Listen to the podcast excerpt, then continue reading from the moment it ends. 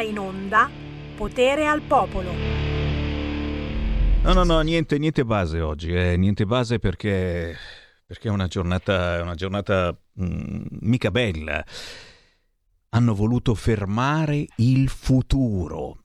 Eh sì, fermare il futuro. Salta la legge Zan, piange il PD, che bello, titola il quotidiano Libero. E ancora, il Senato affossa il DDL Zan e la sinistra esplode. Capite che è una giornata un po' particolare questa e no, non lo so come, come l'avete presa voi. Letta sconfitto fa le pentole, non i coperchi. Letta ha fatto credere per mesi, e qui ha ragione Francesco, che DDL Zan e Ius Soli fossero in cima all'agenda politica, che fossero le cose più importanti da fare per questo paese. Non era vero niente. Non era vero niente. Sì, poi c'è Di Maio, abbiamo scoperto che Di Maio è eterosessuale e che non si può dire questa cosa dalla Gruber. Siete dei meditatori folli, però è vero, eh? Cioè, Di Maio dalla Gruber gli ha fatta fare una figura di merda! Cioè, la Gruber a Di Maio o Di Maio alla Gruber? Entrambi! Perché lui ha detto eh, che è eterosessuale e la Gruber, è, beh, ma insomma, perché anche se era gay, insomma, beh, io sono eterosessuale. Eh no, perché insomma non c'è mica qualcosa contro i gay. Cioè... Ragazzi, da dove partiamo? Partiamo da voi? Pochi istanti e Sammy Varin apre le linee allo 0266203529 con fatemelo già salutare perché lì non vede l'ora di essere con noi in diretta Andrea De Palo, ciao! Buongiorno a tutti, ciao Sammy. In battaglia. È bello rivederti, oggi è una giornata particolare. Spiace, spiace tantissimo che sia naufragato il DDL Zan. Ti vedo a Franco. Ci sono dei grandi dispiaceri nella vita a volte e, però io vorrei oggi parlare di una cosa che forse conta di più. E come? E resta lì, e resta lì, e resta lì perché tra poco tiriamo fuori questo problemino, eh, problemino. Eh, il tempo di lanciare la canzone indipendente che guarda caso parla di problemi. Lei si chiama Isotta, sentite questo pezzo intitolato Palla avvelenata.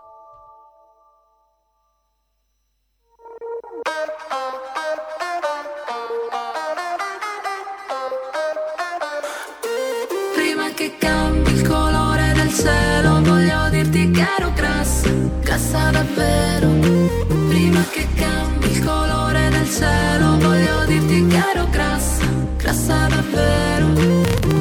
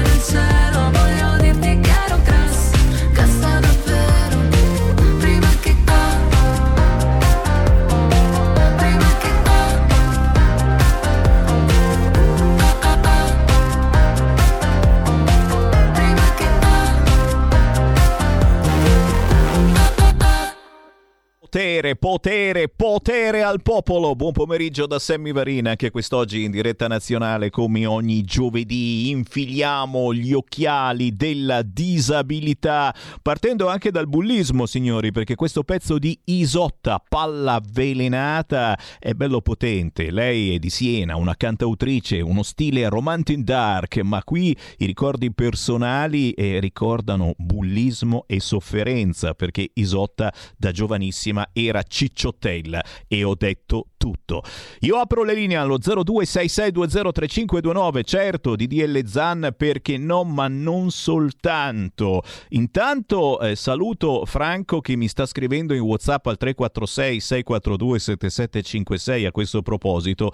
Volevano proteggere disabili e gay Intanto grattano, io metto tra virgolette, ma lui non ha messo tra virgolette, 287 euro ai disabili. Eh già, ed è il titolo in prima pagina oggi del quotidiano La Verità e poi più avanti alle 13.30 saluteremo e ringrazieremo il vice direttore della Verità, Francesco Borgonovo, perché ieri in tv è stato proprio lui a tirare fuori questa cosa. Già, il governo, o meglio, eh, insomma, diciamo che eh, è ufficialmente l'INPS, ha deciso di togliere l'assegno di invalidità tranquilli, ai disabili che lavorano 287 euro, che già era veramente una ciccata, scusate il termine, e vengono tolti se fai qualunque tipo di lavoro. Ma io qua mi fermo perché giustamente c'è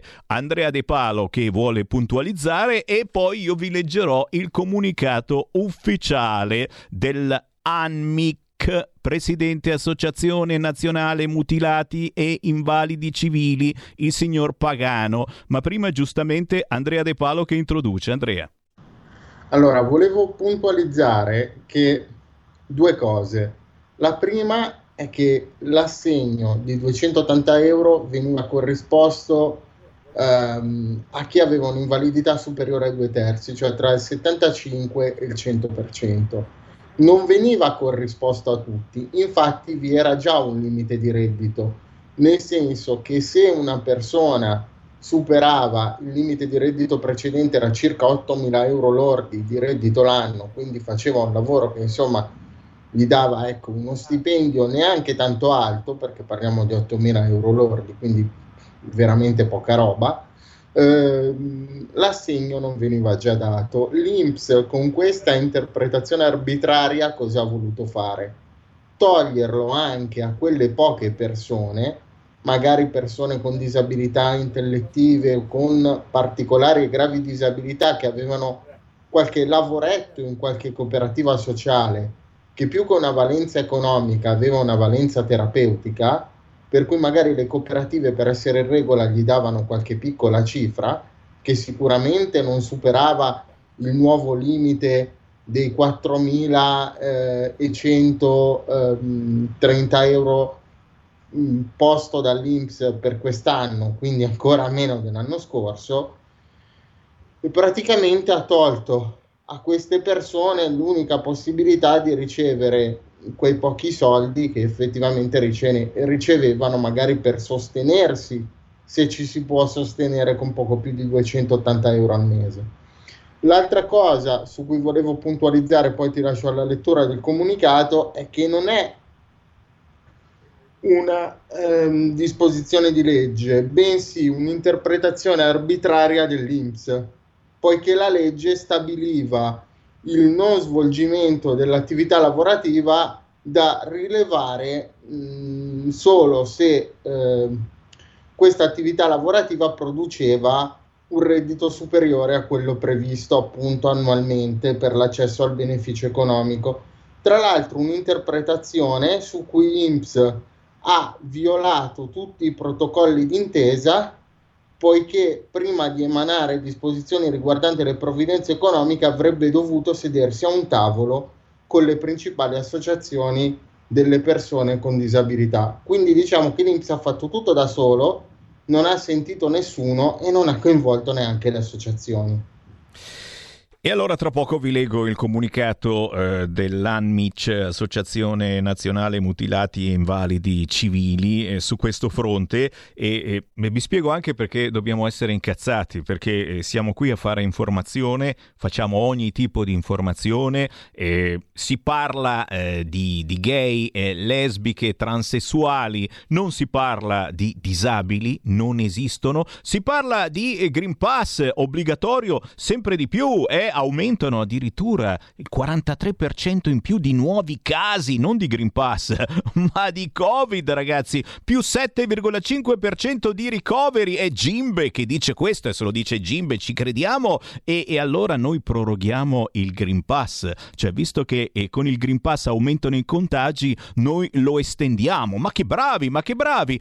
ma ce ne stiamo fottendo completamente della categoria disabili. Non esistete, caro Andrea De Palo. E questo mi fa di un incazzare, ma di un incazzare. Fammi prendere una chiamata in coda allo 0266203529 e poi leggiamo questo comunicato. Pronto? Pronto? Sì, Eccolo. No, eh, era solo per, per, come avevo detto a Carnelli, che, che ho fatto l'abbonamento, era solo per Poi chi, chi, sei? Chi sei? È Paolo da Venezia. Paolo da Venezia, posso darti dell'eroe in un momento come questo? Hai deciso di aiutare il canale che ascolti RPL. Grazie. Sì, sì dal, dal, dal, dai ultimi anni dell'80. Quindi eh, allora sei, sei un supereroe. Grazie eh, Paolo da Venezia, okay. un abbraccio Ciao. davvero, un abbraccio davvero e, e, fammi ricordare eh, il conto corrente postale 37671294.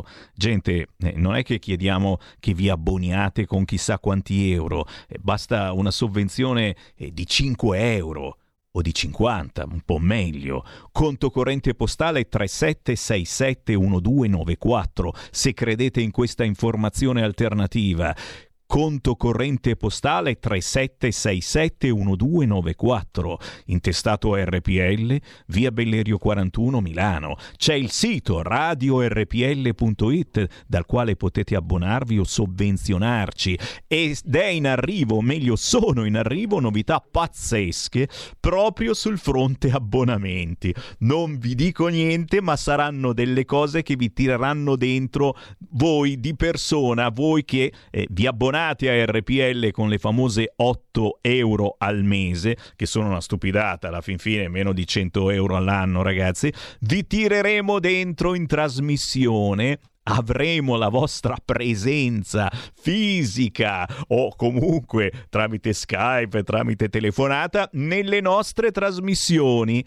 Voi che sceglierete di aiutare questo canale. Chiudo la parentesi perché per fare questa informazione abbiamo bisogno di voi, se non esistiamo questa informazione non la facciamo. E quindi non vi diamo modo di entrare e dire il vostro pensiero, non diamo modo neanche all'Andrea De Palo sulla carrozzina di incazzarsi prendendo in mano, brandendo, meglio suona bene, brandendo in mano un microfono a mo' di clava. Eh già, abbiamo bisogno del vostro aiuto anche per leggere il comunicato stampa dell'ANMIC, Associazione Nazionale Mutilati e Invalidi Civili, che io spero che io spero nel frattempo cambi qualche cosa, non lo so cosa possa accadere e ora eh, circolano voci che stanno arrivando i soldi dell'Europa anche sul fronte disabilità. Non diciamo niente che magari portiamo sfiga, Andrea, zitti, zitti, non diciamo niente, ma forse arriva qualche soldino, pochi spicci, of course, però magari. Intanto però revocato dall'Inps l'assegno di invalidità civile parziale per chi lavora. Forte protesta dell'Anmic con Pagano, presidente dell'Associazione Nazionale Mutilati Invalidi Civili, che dice è inaccettabile. Escludere dall'assegno di invalidità parziale chi lavora è un assurdo logico, giuridico e anzitutto sociale. Proprio così. Si tratta di un assurdo logico, giuridico, ma anzitutto sociale, dice il presidente nazionale Anmic Nazaro Pagano, che preclude a chi è disoccupato o inoccupato, ma svolge una piccola attività lavorativa percependo un reddito bassissimo, la possibilità di percepire una prestazione economica istituita proprio per sostenere la persona disabile che in cerca di un lavoro stabile e risulta completamente privo di reddito. Parliamo in realtà di un piccolo sostegno, di un assegno di soli 287 euro al mese, 9,63 euro al giorno. Si punisce chi svolge attività occasionali, precarie, con un reddito inferiore a quello già previsto per la percezione dell'assegno di invalidità civile. Il contenuto del messaggio, oltre che illogico, risulta perciò anche socialmente iniquo, spiega Pagano, perché creerà disparità di trattamento. La persona disabile che ha un reddito, ad esempio proveniente dalla locazione di un appartamento e che non raggiunge la soglia di accessibilità al beneficio dell'assegno mensile, ha diritto ad ottenerlo, mentre chi ha un reddito da lavoro, seppur basso, e che non raggiunge il limite previsto dalla legge, invece non ne avrà diritto. Inoltre avrà conseguenze negative sulla possibilità dei giovani disabili di intraprendere un percorso di inclusione sociale grazie a queste brevi occasioni di lavoro.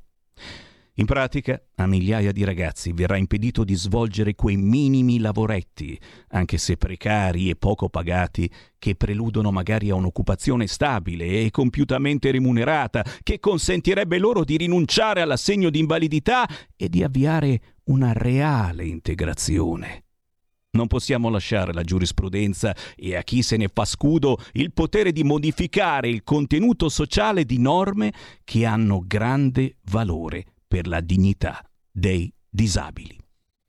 Questo è il comunicato stampa di Pagano, presidente Associazione Nazionale Mutilati e Invalidi Civili e chiaramente avete il permesso di entrare in diretta da questo momento allo 0266203529. Chiaramente ridò la linea al mio co-conduttore Andrea De Palo che ha motivo oggi per essere arrabbiato, cioè da una, da una, parte doppiamente arrabbiato perché non è passato eh, neppure il DDL Zan, quindi io ora potrei dirti un bel po' di offese, che hai troppi capelli ad esempio, fatti vedere, mamma mia, ma come fai? Guarda, guarda lì, c'è il ricciolino addirittura, che non mi piacciono i tuoi occhiali, o che magari, eh no no no, va, va troppo piano la tua carrozzina, dove cazzo vuoi andare con una carrozzina che va così piano? È questione di tempo, poi eh, mette il turbo tra poco. Esatto. Andrea. No, quello, quello che volevo aggiungere, e questa volta lo aggiungo da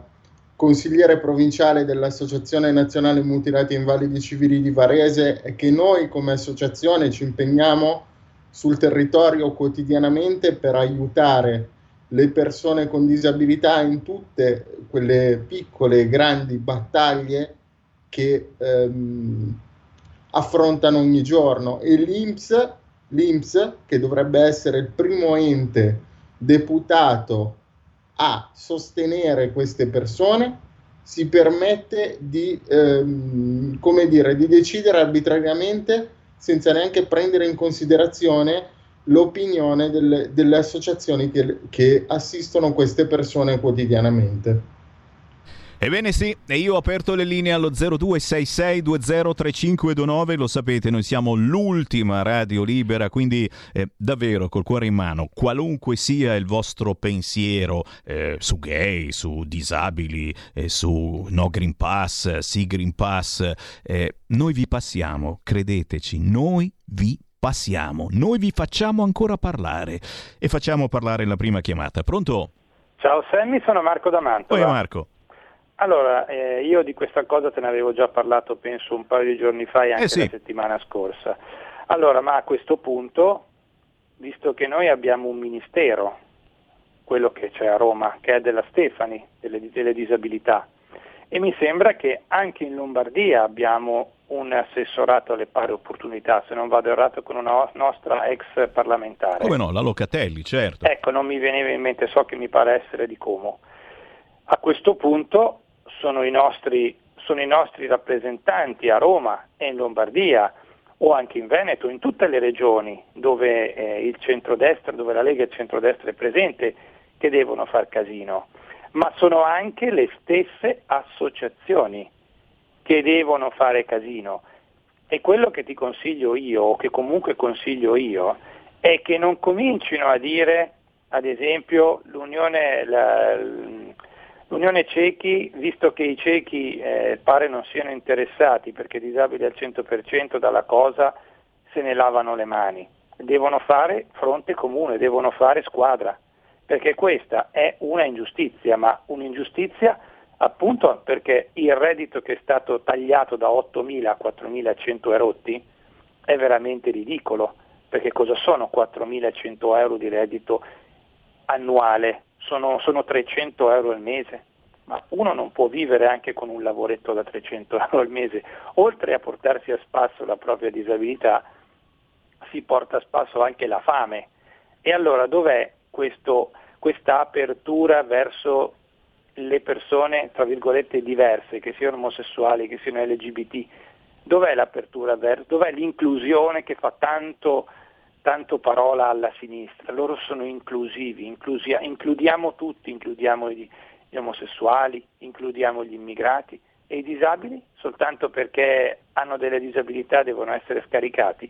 Quindi io inviterei alla radio a eh, contattare le varie associazioni che si occupano appunto di disabilità e eh, praticamente trovare il modo per eh, perlomeno denunciare e uscire sui giornali da tutte le parti, perché i giornali a parte la verità se ne sono strafottuti di questa cosa ed è una cosa assolutamente che chiama vendetta. Chiudo dicendo che gov- volevate l'uomo forte al potere, l'uomo integerrimo Ce l'abbiamo, è un banchiere.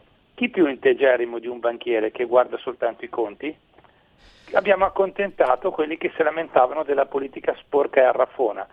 Questo se ne prende e se ne tira giù per far contenta l'Europa. Più impoveriti di così Ciao Sammy, grazie. Grazie, tra poco avremo Borgonovo, vice direttore della Verità, quello che ieri ha avuto coraggio in diretta su Rete 4 a dirla questa cosa della revoca dell'Inps eh, da parte dell'Inps dell'assegno di invalidità per chi lavora. E il rappresentante del PD ha detto: Ah, ma di questo ne parleremo un'altra volta. Un'altra volta.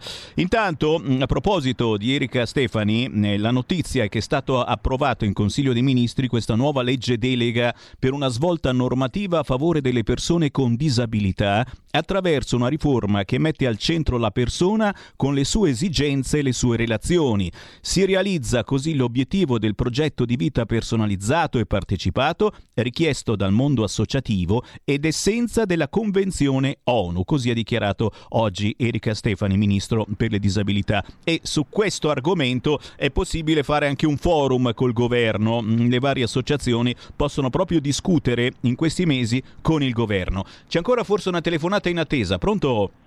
Sì, ciao Sammy. Ciao. Eh, in questo mondo dove una, tu devi dichiarare ormai mh, mm, essere sani eh, a questo mondo diventa, in questa società italiana è diventato un delitto, cioè tu devi dimostrare un giorno sì e un giorno no che non sei malata, ok? Essere sani è diventato una colpa. Eh, in un mondo dove eh, la disabilità è vista come un, eh, un'imperfezione, dove, è, dove l'essere umano probabilmente non va più, eh, l'essere umano è fallace, si ammala, l'essere umano ragiona e quindi eh, modifichiamolo, mettiamogli magari qualcosa per modificarlo in modo che eh, non rompa le scatole più di tanto. In una società dove l'essere umano è considerato un peso sia da piccolo sia appena nato cioè sia nel grembo materno sia eh, quando raggiunge un'età eh, che non, non, può più lavorare, il, la persona con disabilità, scusami, è, è un peso, è un peso, quindi ehm, non stupiamoci, non stupiamoci più di niente, eh, facciamo in modo di, eh, di, andare avanti lottando e portando avanti, dei ter- perché sai, il, la persona con disabilità non è trendy come, come, quello che magari mette lo smalto o l'uomo. Come il gay, sei stata chiarissima, mi scuso ma siamo veramente in chiusura di fascia, c'è ancora una ultima telefonata, pronto? Pronto? Ok, perfetto. Parlavamo di peso, quindi eh, pesa di più il disabile o il gay? Eh, eh, eh, il disabile rompe molto più le scatole, meglio non parlarne neanche. Gli ultimi 30 secondi, giustamente, li lascio per Andrea De Palo. Sammy, che dire, eh, che se devono modificarmi per, rom- per, non rompere più le scatole, devono modificarmi pesantemente. Nel senso che purtroppo eh, il problema di come è stata trattata la disabilità in Italia è anche un po' colpa nostra, perché non gli, non gli siamo mai stati col fiato sul collo, non ci siamo mai fatti sentire, abbiamo subito quasi sempre passivamente, se non eh, per le associazioni che giustamente si sono messe sulle barricate, eh, abbiamo sempre subito le decisioni arbitrarie dei vari governi. Sarebbe ora che cominciassimo a farci sentire. Io adesso ti, ti lancio una battuta e, e ti chiedo se, dato che c'è il G20, se magari riesci a portarmi lì che così almeno ho due paroline da dirgli come ha fatto Greta a qualcuno.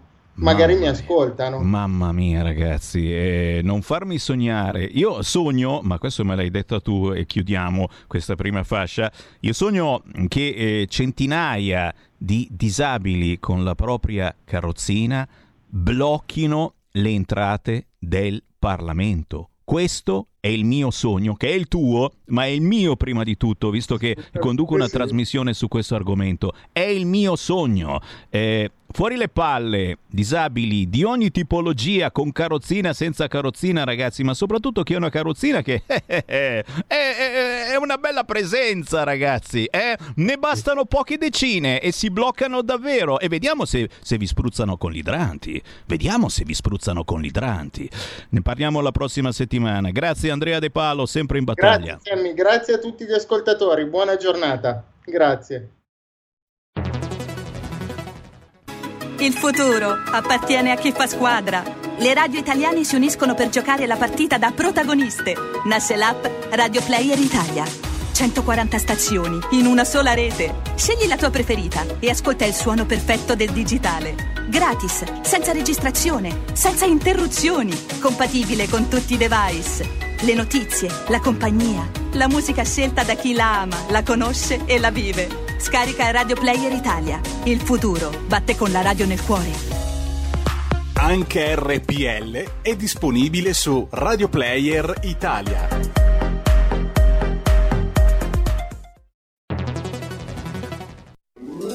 Stai ascoltando RPL. La tua voce libera, senza filtri né censura. La tua radio.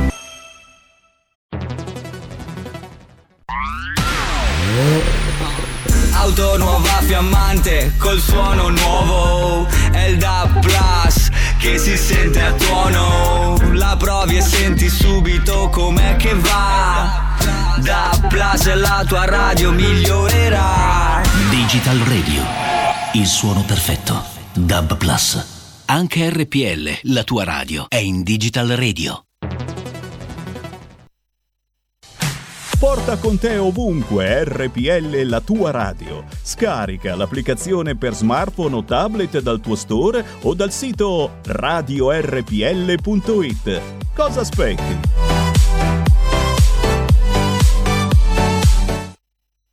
Pandemia.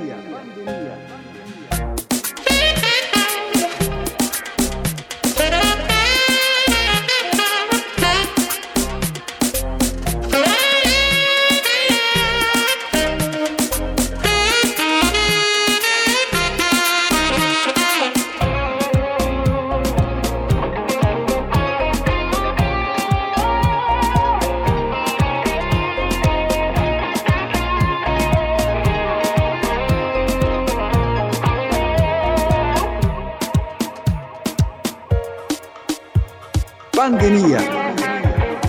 Senti, senti cosa dico con la mente e con la bocca. C'è qualcosa che qui tocca, che diventa universale. Un insieme di stronzate fatte sempre circolare, ma con l'unica intenzione, fatti solo impanicare. La paura sempre attiva salta fuori da misteri, come quando da bambino tu credevi nei lupi neri. Ora i lupi sono tanti e risiedono in palazzi e decidono la vita e sentenziano sti cazzi.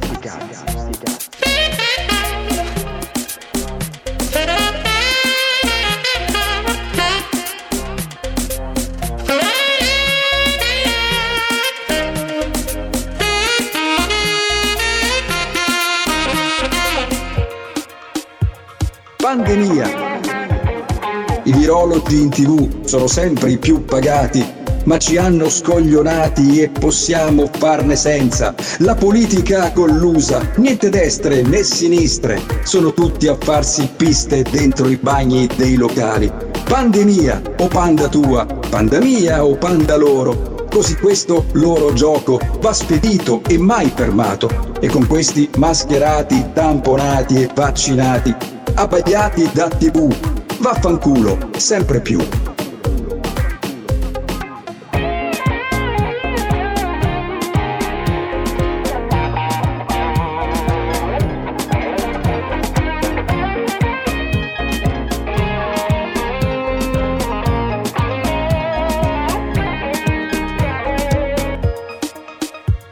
Pandemia. Cosa fare? Cosa dire? Non potrete mai capire che vi bruciano il cervello con le isole il Gran Fratello.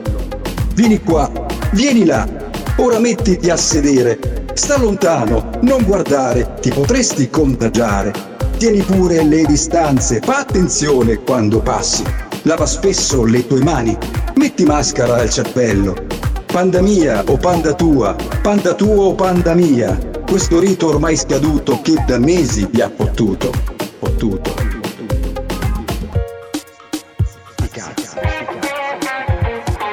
Pandemia o panda tua, panda mia o panda loro.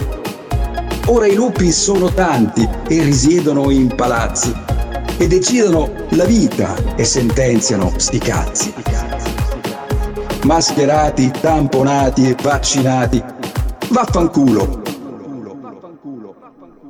Beh, insomma, noi qualche parolaccia la diciamo, è normale. Eh? In questo caso fatemi salutare Roberto Biasotti di Radio Start One che ha cantato questa simpaticissima, Sì, sì, sì. un, po', un po' censurata, diciamo che è un po' difficile da trasmettere perché te la, te la bloccano, no? Ma noi la mandiamo perché siamo ancora liberi. Pandemia, la trovate forse su YouTube, non ne Sì, sono sì, sicuro ancora. esattamente, e su YouTube Pandemia, Panda Tua. Anch'io oh, mi unisco al saluto a Roberto Biasotti e tutto lo staff di Radio Start One perché sono meravigliosi come quelli di Radio Padania Libera. E quelli che resistono, come Sara De Ceglia, come l'associazione hashtag Bambini Strappati, che vi dà il buongiorno con Sammy Varini in diretta nazionale su RPL, come un altro grande che ieri è stato grandissimo su Rete 4, ragazzi. Io veramente ho il tifo, porto i miei bambini e gridiamo tutti Borgo Novo, Borgo Novo! Conduce una trasmissione anche su RPL il lunedì e il venerdì alle nove e mezza del mattino. Il vice direttore della Verità, Francesco Borgonovo. Ciao!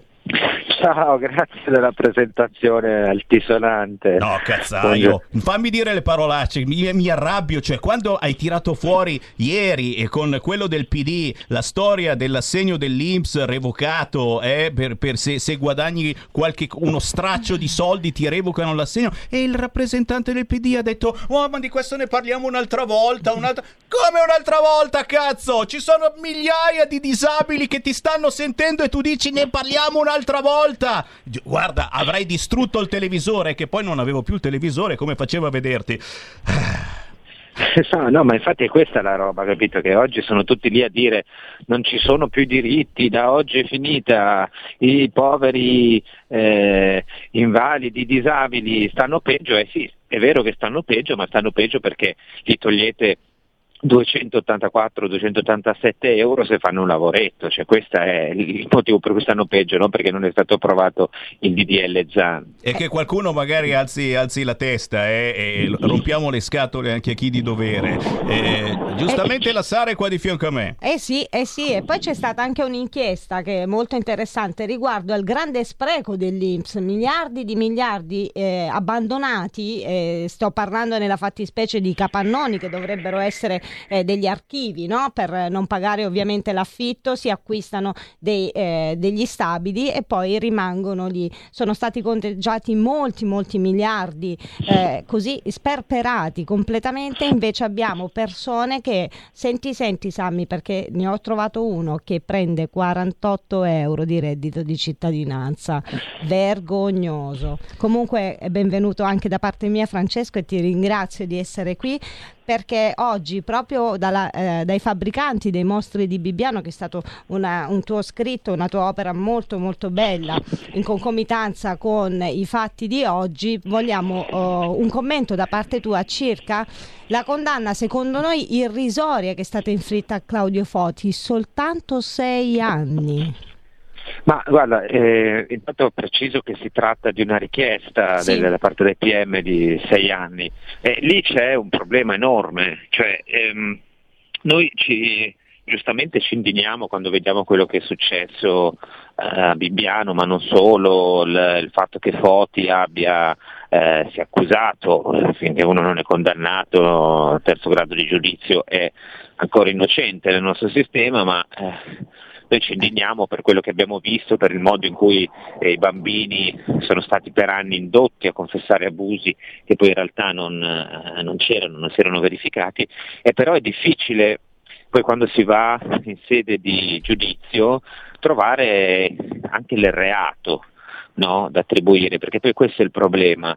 Eh, ci sono ore e ore di filmati e che, che ci sia stata una pressione nei confronti dei bambini mi pare che sia abbastanza assodato, e però poi eh, quando si tratta di stabilire qual è la condanna da infliggere, quali sono i reati, è, è, veramente molto complicato perché qui siamo su un terreno scivolosissimo, eh, abbiamo a che fare con delle situazioni dove il limite no, è molto sottile, per cui in realtà ehm, è vero, sei anni possono sembrare pochi, ma per una vicenda del genere è una richiesta molto pesante. Eh?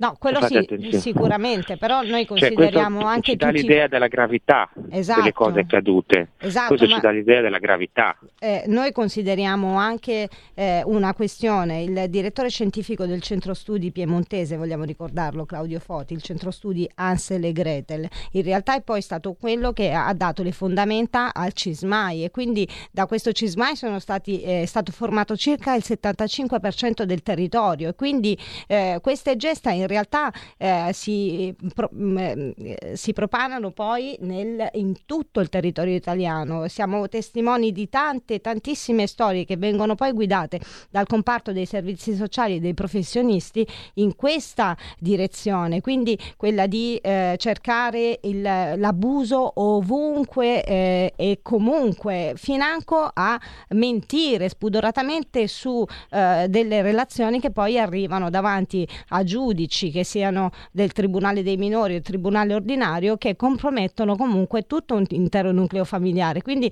è per questo che a noi dal terzo settore pare veramente poco sei anni rispetto ai gravi danni apportati a questi bambini. Eh, certo, perché lì ci sarebbe da fare un'azione per sradicare una certa cultura che si oppone no, alla famiglia, per cui la famiglia è sempre luogo di maltrattamenti, cioè qui il lavoro purtroppo va molto oltre il processo di Bibbiano, la condanna eventuale di Foti, cioè se pensate che, e forse ne avevamo anche parlato qualche settimana fa, ehm, io ho scritto di questa proposta di legge di cui è iniziata la discussione sulle pubblicità televisive, no? c'erano le sì. firme della Boldrini e di altri, in cui si diceva che la famiglia non deve essere presentata, cioè che è sbagliato presentare la famiglia come un luogo eh, sempre sicuro e amorevole, perché in famiglia avvengono un sacco di violenze. Ecco, è questa cultura qui Sì. che va sradicata e poi vedere le persone che hanno diffuso non solo foti, eh, non è che il problema sia foti, tutti gli intellettuali, giornali e televisioni che sono andati avanti, vanno ancora avanti per anni a ripetere questa roba, i Saviano, le Murge eh, e quant'altro, e, beh, e dopo veramente ti rendi conto che c'è un sistema gigantesco che anche se Foti prendesse poi 30 anni, eh, questi continuerebbero, Eh sì. anche perché quando ci sono le richieste o le condanne vedi Mimmo Lucano e dopo dicono che è un'ingiustizia, quando ci sono i Poverino. voti in Parlamento dicono che il Parlamento non rappresenta la nazione e allora eh, ce l'avete sempre vinta voi, che devo dire. Fermi tutti e non posso non farti la domanda a questo punto perché eh, insomma abbiamo letto eh, tutti i giornali quest'oggi, ci siamo fatti un'idea della reazione a quello che è successo ieri al Senato.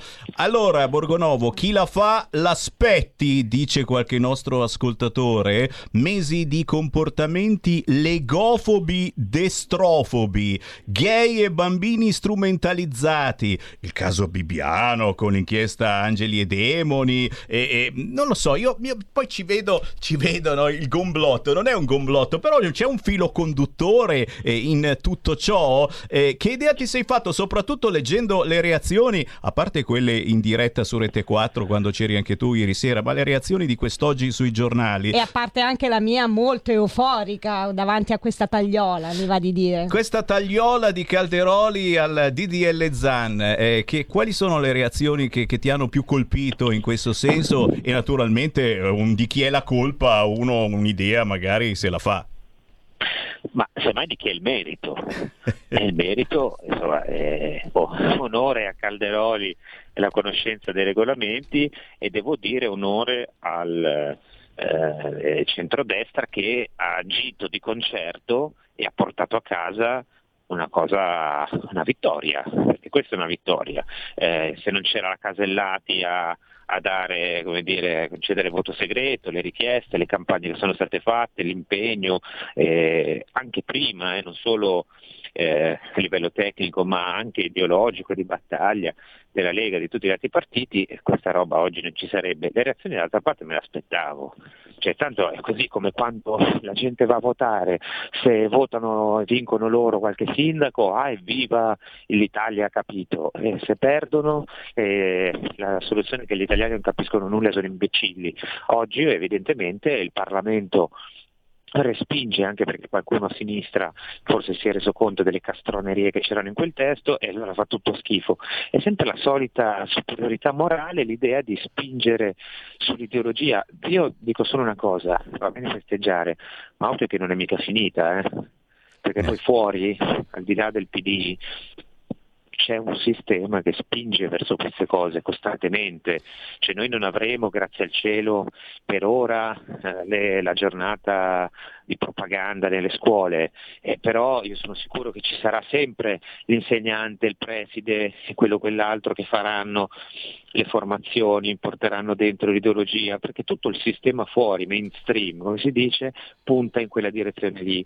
E allora non bisogna smettere di vigilare sempre, sempre. Ma sì, sono già stati programmati i corsi di affettività nelle aule delle nostre scuole e sostanzialmente laddove invece eh, anche dalla classe di mia figlia, della terza D di Fino Mornasco, e mi va di salutare tutti quei ragazzini, laddove si è vinto che la problematica eh, fosse quella del bullismo e della disattenzione, hanno pensato che un corso di affettività potesse risolvere i problemi. Niente di più lontano da quello che tecnicamente si dovrebbe insegnare ai nostri figli. Quindi eh, mi va di dire che la, eh, che la caduta di questo bollino rosso dalle nostre televisioni sta in realtà incidendo anche molto su quello che è il comportamento, lasciamo passare dei comportamenti aggressivi anche dalla, eh, dal parterre politico, quindi eh, stiamo andando via via verso una nuova società eh, sempre più priva comunque di criteri e di principi. Francesco, mi va di presentarti una eh, donna mh, perché penso che questo argomento ti interessi molto anche. Si chiama Cira Maniscalco ed è il presidente del COSMAN, Comitato regionale per le malattie rare neurologiche.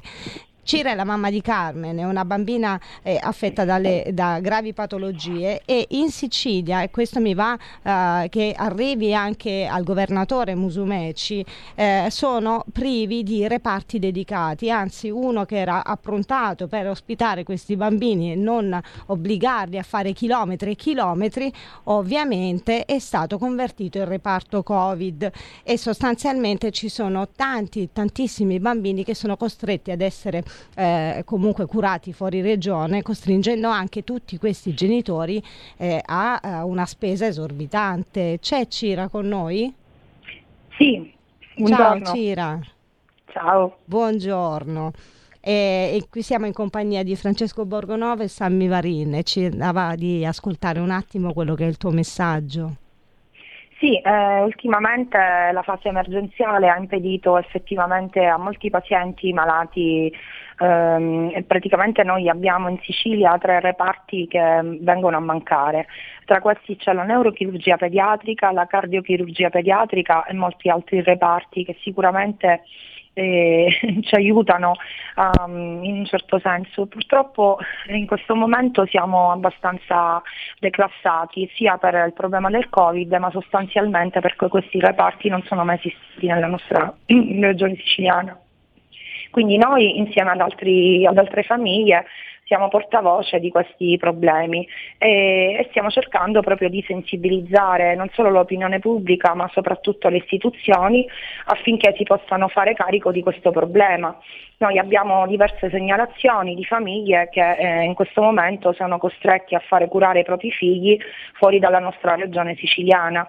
Quindi tutto questo ha un costo, sono delle spese ingenti che mettono sicuramente in difficoltà economiche le famiglie, tra queste anche la mia perché sono sette anni che faccio la spola tra Palermo e Firenze perché è l'unico eh, diciamo, centro dove mia figlia è stata presa in carico. Eh certo, certo.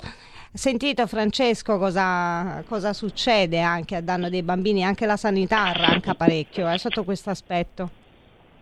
Eh, sì, purtroppo è una bruttissima vicenda che ci fa capire come il nostro sistema sanitario abbia delle enormi falle che di sicuro non sono state colmate in questi anni. E probabilmente se ci fosse meno allarmismo e meno concentrazione solo sul Covid e si cominciasse a prestare un po' più di attenzione anche a queste situazioni sarebbe meglio perché poi i più deboli non sono quelli danneggiati eventualmente dalla non approvazione dell'IDL ZAR ma sono quelli che tutti i giorni devono affrontare queste situazioni senza alcun tipo di aiuto da parte delle istituzioni. Secondo me è abbastanza vergognoso. E come, come? Ma li salutiamo naturalmente.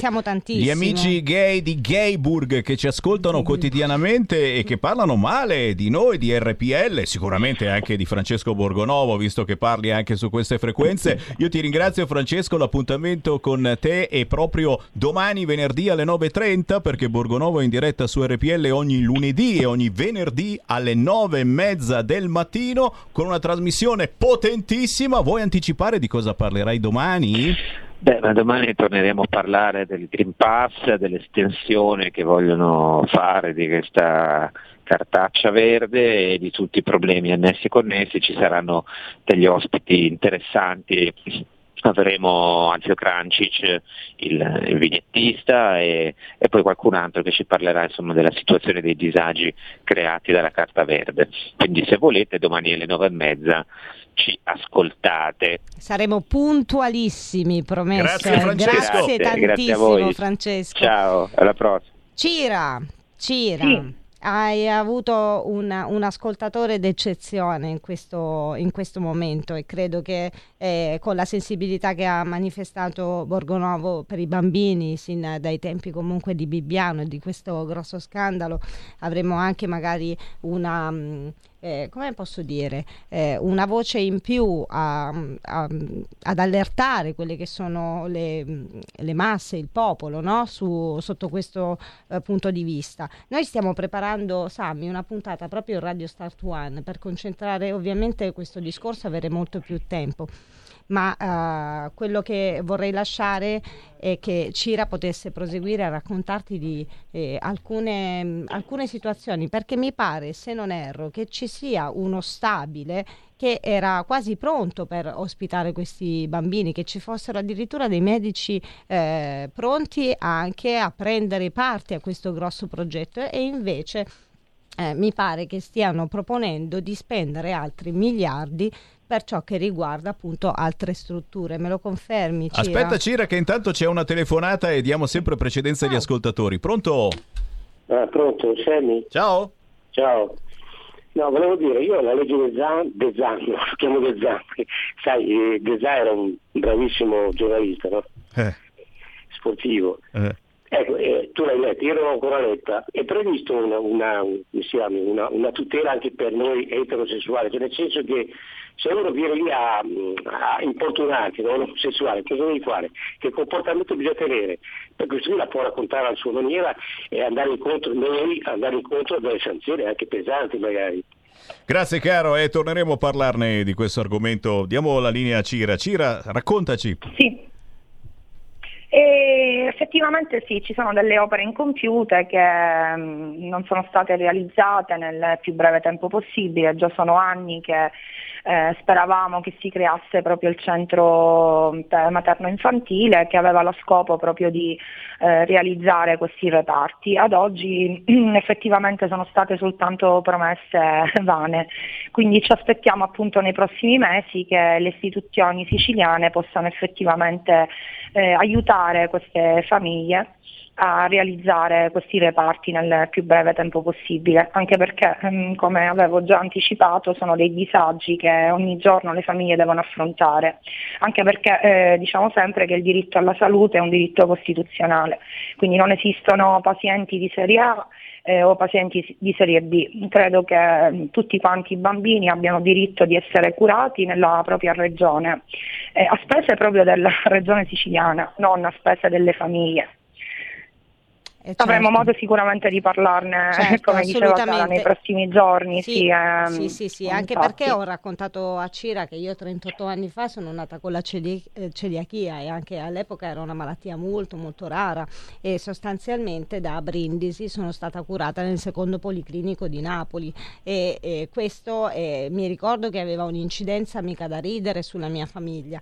Mia mamma stesso prendeva mio fratello e mia sorella e li portava eh, in questi ricoveri che duravano dai 3 a 6 mesi, Sammy. Sono situazioni che comunque una famiglia, eh, no, a cui una famiglia non può sopperire, non si può lasciare che eh, determinati eh, diciamo interessi eh, vertano sempre su altro. I bambini sono il nostro futuro e quello di bypassarlo ogni volta per interessi diversi è quantomeno eh, non solo incostituzionale, è completamente aberrante. Io eh, ci tengo veramente se qualcuno della regione Sicilia è in ascolto che accolga questo appello che eh, dia la precedenza a questi bambini perché hanno bisogno di cure e sostanzialmente le risorse vanno impiegate nella maniera più giusta e più corretta. Non si può sempre lasciare che la politica faccia man bassa di tutto quello che è la risorsa contemplata ovviamente da una regione.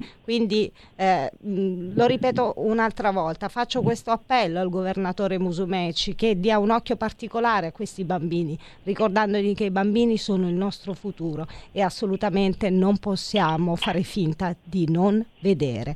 Io Cira eh, ti invito a ricordare il nome della tua associazione e gli indirizzi dove la gente ti può venire a trovare e magari portare il, il proprio sostegno perché è fondamentale anche questo per voi genitori. Sì, eh, il mio comitato si chiama il COSMAN, il comitato per le malattie rare neurologiche e neurochirurgiche, però ultimamente eh, abbiamo creato una squadra di 25 associazioni presenti sul territorio siciliano eh, dove appunto stiamo cercando eh, chiaramente di difendere il diritto alla salute. Eh, a breve credo che dovremmo costituire questa grande squadra fatta appunto di ehm, associazioni ma anche rappresentanti di pazienti perché comunque lì con le segnalazioni che ci arrivano giornalmente sono molte, anzi volevo anche mh, approfittarne per dire che ultimamente in questi giorni si è anche parlato di un sovraffollamento nelle aree di emergenza all'interno dei pronto soccorso pediatrici proprio perché in questo periodo particolarmente i bambini in età pediatrica sono facilmente suscettibili con le classiche influenze stagionali, ecco, che non sono per forza eh, problemi legati al Covid, Covid e quindi questo sovraffollamento va in un certo senso a interferire tutta quanta l'utenza, quindi sarebbe anche opportuno che si organizzasse anche a livello aziendale queste strutture affinché possano dare chiaramente eh, assistenza a questi bisogni. Assolutamente, assolutamente. Noi ti ringraziamo e credo che magari se ci sono altre novità ti avremo ospite molto molto volentieri. Forse magari un approfondimento per la settimana prossima ci starebbe su queste tematiche. Ottima idea. e Ottima so- idea. e quindi sì, tu e qualcun altro anche della tua associazione che vuole dire la sua, siete assolutamente invitati. Giovedì prossimo parleremo Grazie ancora mille. di questa grossa problematica. Io eh, ci tengo come sempre a ringraziare gli ospiti, anche Francesco Borgonovo che sicuramente adesso sarà corso a fare tutte le, eh, le cose che aveva da fare, ovviamente è una persona molto impegnata, ma soprattutto il grandissimo abbraccio da parte dell'associazione hashtag bambini strappati come sempre va al nostro grande Sami Varin. E a voi, a voi ascoltatori e a voi che fate squadra con noi per fare un'informazione alternativa. Grazie Cira, buon lavoro a tutti voi, a tra poco. Grazie. Ciao. Ciao a tutti, sono Gabriella Monti, avete visto che sorpresa? Sono tornata, non ne potevo più. Adesso starò con voi tutte le domeniche dalle 15 alle 17. Vi aspetto in tantissimi e sono felicissima di essere tornata. Ciao a tutti e bacini, bacetti e baciotti. Solo su RPL, la vostra bellissima radio. RP come patatine. L come limoncello. E vai. Ciao, a presto. Gabriella RPL, la tua radio. Vi aspetta, non mancate. Bacini, bacetti e baciotti. Stai ascoltando RPL. la tua voce libera, senza filtri né censura. La tua radio. Coming Soon Radio, quotidiano di informazione cinematografica. Marvel presenta Eternals. Siamo venuti qui 7000 anni fa per proteggere gli umani dai devianti. Quando ami qualcosa, la proteggi. A novembre. Perché non avete combattuto Thanos? Ci è stato ordinato di non interferire in conflitti che non coinvolgessero i devianti. Da chi? Eternals, dal 3 novembre, solo al cinema. Film di Pedro Almodovar. Adoro l'idea di avere un figlio con te. Il punto è che è già qui. Con Penelope Cruz, miglior attrice al Festival di Venezia. Io non ho dubbi. Ma io sì. L'emozionante storia di due madri Non ce la faccio se te la porti via. che il destino ha unito in un legame profondo. Non ci hai mai pensato a me? Ci ho pensato sempre. Madres Parallelas, dal 28 ottobre al cinema. Antlers, spirito insaziabile. C'è qualcosa che non va lì. Ad ottobre, Secondo la leggenda c'era uno spirito diabolico. diretto da Scott Cooper, Verrà a prendermi. Lui ha bisogno di me. prodotto da Guillermo del Toro. È qui. Antlers, spirito insaziabile, dal 28 ottobre al cinema. Franz, si è convinto che esistono scherzi della natura dotati di poteri speciali. Dal regista di Lo chiamavano Gigrobo. Il mio non è un dono, una maledizione. Falli fruttare sti poteri. Freaks Out. Tu sei speciale, ragazzino. Tu c'hai un dono. Un film di Gabriele Mainetti, dal 28 ottobre al cinema. Ho visto una ragazza assassinata nel passato. Devo scoprire cosa le è successo. Un omicidio nel passato. Pensa che sia stata una visione del passato. Un mistero nel futuro. Dove vai? Non sono solo sogni, sono davvero accaduti. Ultima notte a Soho, da giovedì 4 novembre solo al cinema.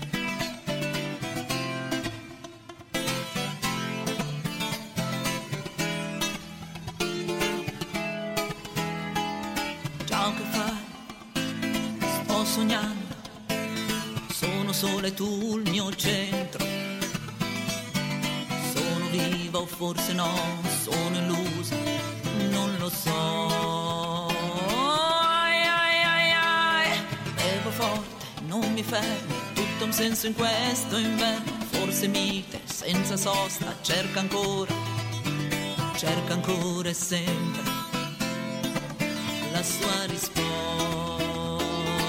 Ai, ai, ai, ai, ciò che fai oggi scappa, la domanda è sempre incerta, odi ancora la scoperta, odi amore, confusione, tu che dici ma mi vuoi, non lo so e non lo saprò mai, non lo saprò mai, non lo saprò mai,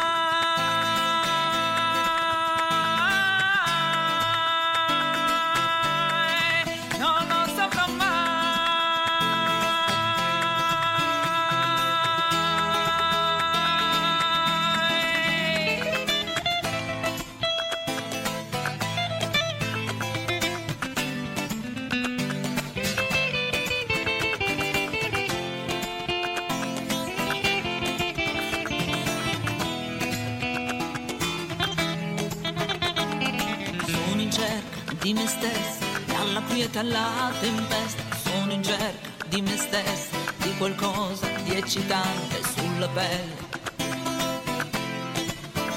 nella mente.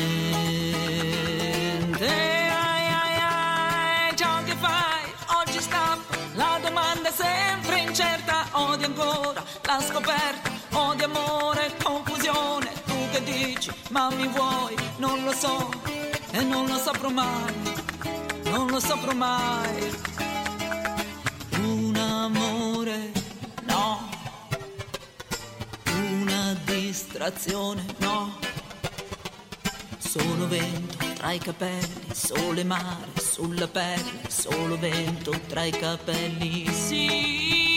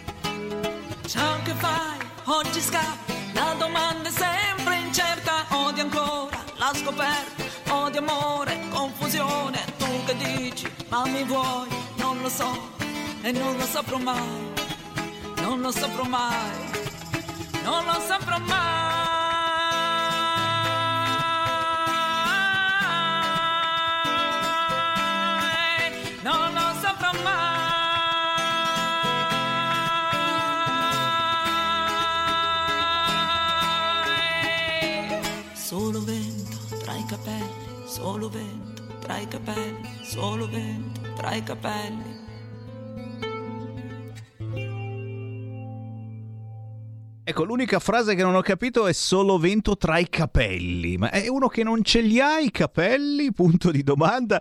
Si chiamano Due Acoustic. Sì, due, perché in effetti sono in due. C'è Morena Contini alla voce e Sandro Di Nino alla chitarra. E abbiamo in linea Sandro. Ciao! Ciao! Uè, piacere, piacere di trovarti. Aspetta che fu vedè qua, faccio vedere, inquadrami un po'. Sto, sto inquadrando il tuo CD, Stop, Stop, si chiama così ragazzi. Questo è un CD che contiene 1, 2, 3, 4, 5, 6, 8 tracce, una più bella dell'altra, tutta roba buona suonata in acustico. E, e attenzione, non finisce qua, eh, utilizzando la tecnica del fingerstyle e loop, che adesso ci spiegherai Sandro che cosa significa, è un progetto live che ripercorre la storia della musica e il qui presente Sandro Di Nino è autore delle musiche, degli arrangiamenti, della registrazione, del mixaggio e del master finale del disco. Sandro! Allora, ciao Semmi e ciao a tutti. Innanzitutto, eh, vabbè, ok, buongiorno e bentrovati. Allora, i, i due acoustic, eh, hai detto bene, cioè eh, eh, la caratteristica fondamentale è quella che tu hai citato, praticamente eh, nasciamo, eh, noi, noi siamo nati come eh, duo live, perché ho qui Morena che è la, che è la autrice del, nonché co-compositrice dei, dei brani, anzi 7 su 8 sono le sue fondamentalmente sia a livello di testo che a livello di melodie, poi io ci ho costruito le musiche e gli arrangiamenti sopra. Ma il, disco, ehm, questo per essere precisi, eh, praticamente non si rifà alla, completamente alla tecnica che tu hai citato, quella è una tecnica che noi utilizziamo quando suoniamo live. e, che cosa, e, che cosa, vuol dire questa tecnica? In cosa consiste la tecnica del fingerstyle allora, and loop? Sì, allora, il, eh, ti dico subito, allora, il fingerstyle è una tecnica che, chitarristica eh, praticamente che nasce, eh, o meglio, è stata eh, portata a successo da Tommy Emanuel, che è un noto chitarrista australiano, e John Robinson e tanti altri. È praticamente quel modo di suonare polifonico con la chitarra, eh, dove, dove la melodia, quindi il canto di una canzone, viene eh, ovviamente suonata attraverso l'arpeggio e eh, insieme viene suonato anche la parte del basso, quindi di bassi, e la parte armonica, gli accordi ovviamente, quindi con una sola chitarra. E, e le, più delle volte magari si unisce anche il tapping, praticamente percu- il percussivo sul, sulla, cassa, eh, sulla cassa della chitarra stessa. Il loop non è altro che durante le fasi live di un'apparecchiatura elettronica che eh, premuta ad un determinato tipo, battuta, un certo, diciamo, una, un certo X di battuta, per ehm, riprodurre l'ultima battuta registrata per poterci poi suonare sopra.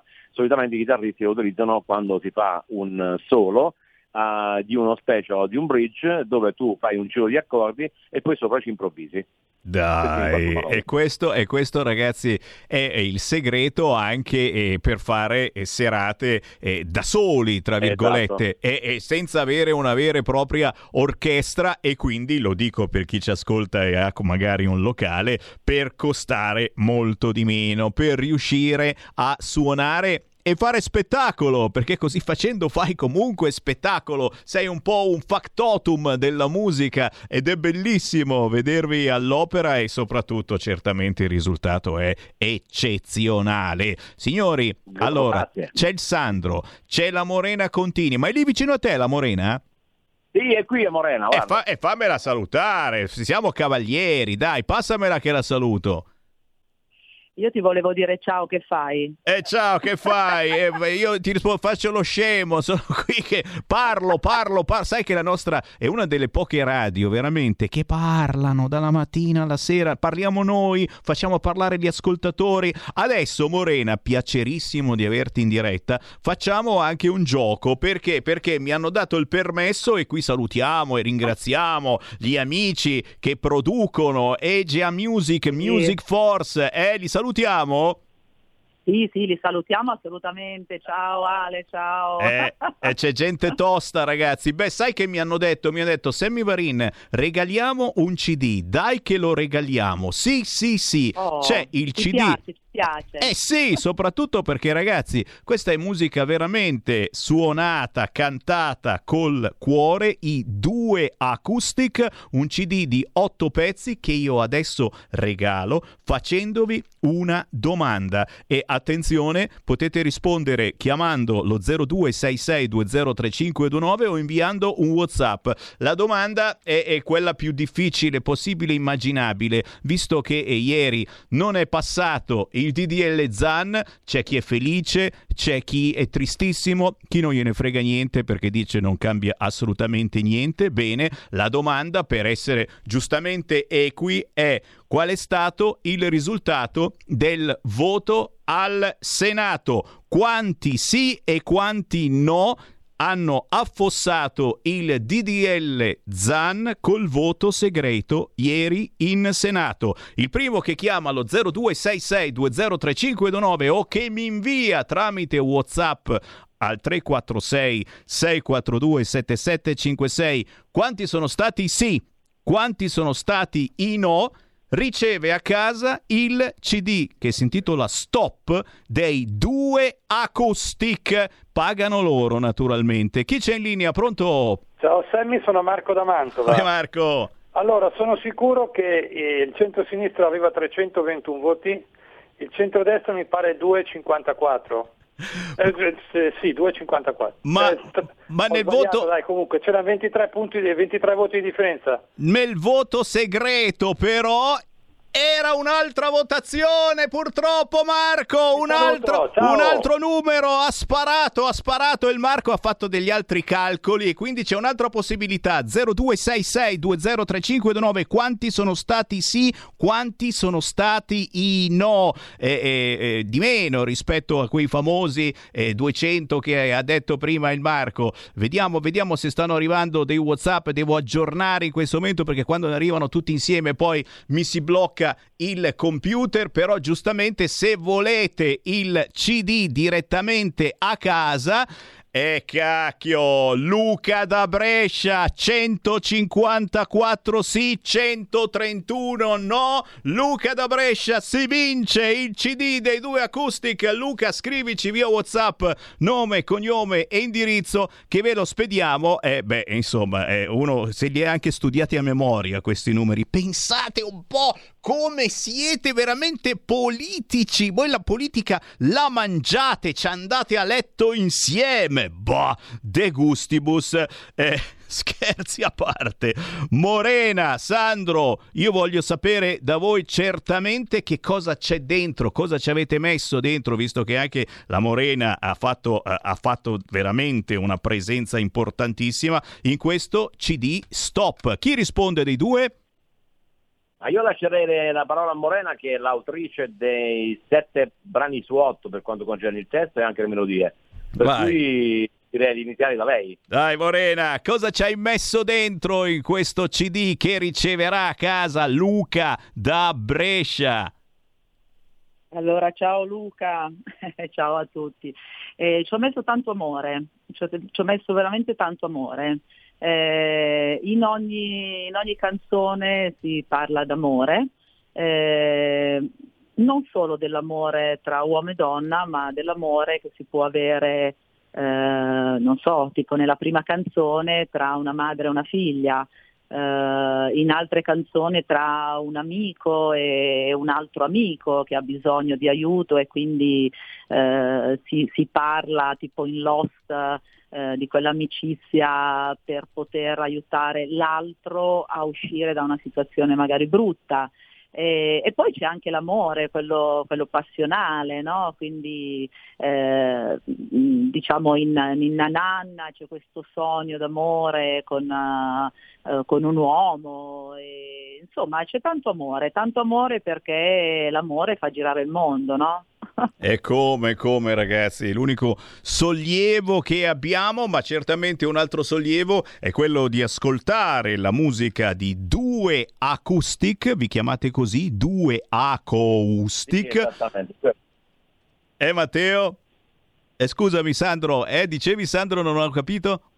No, no, dicevo sì, esattamente, due acoustic. sì, acoustic, esatto. per cui ti chiedo Sandro, certamente se avete eh, qualche eh, già appuntamento in qualche locale prossimamente o comunque dove dare appuntamento a chi ci sta seguendo, perché è bello dei nostri ascoltatori che sono curiosi e poi vengono a cercare il sito internet, scaricano legalmente la musica e dici dove si può trovare o magari, e beh, eh, Luca gli è andato bene perché si è vinto il CD, ma questo CD si può anche ordinare e avere il CD fisico e so che molti di voi siete bacchettoni, Allora, volete la fisicità.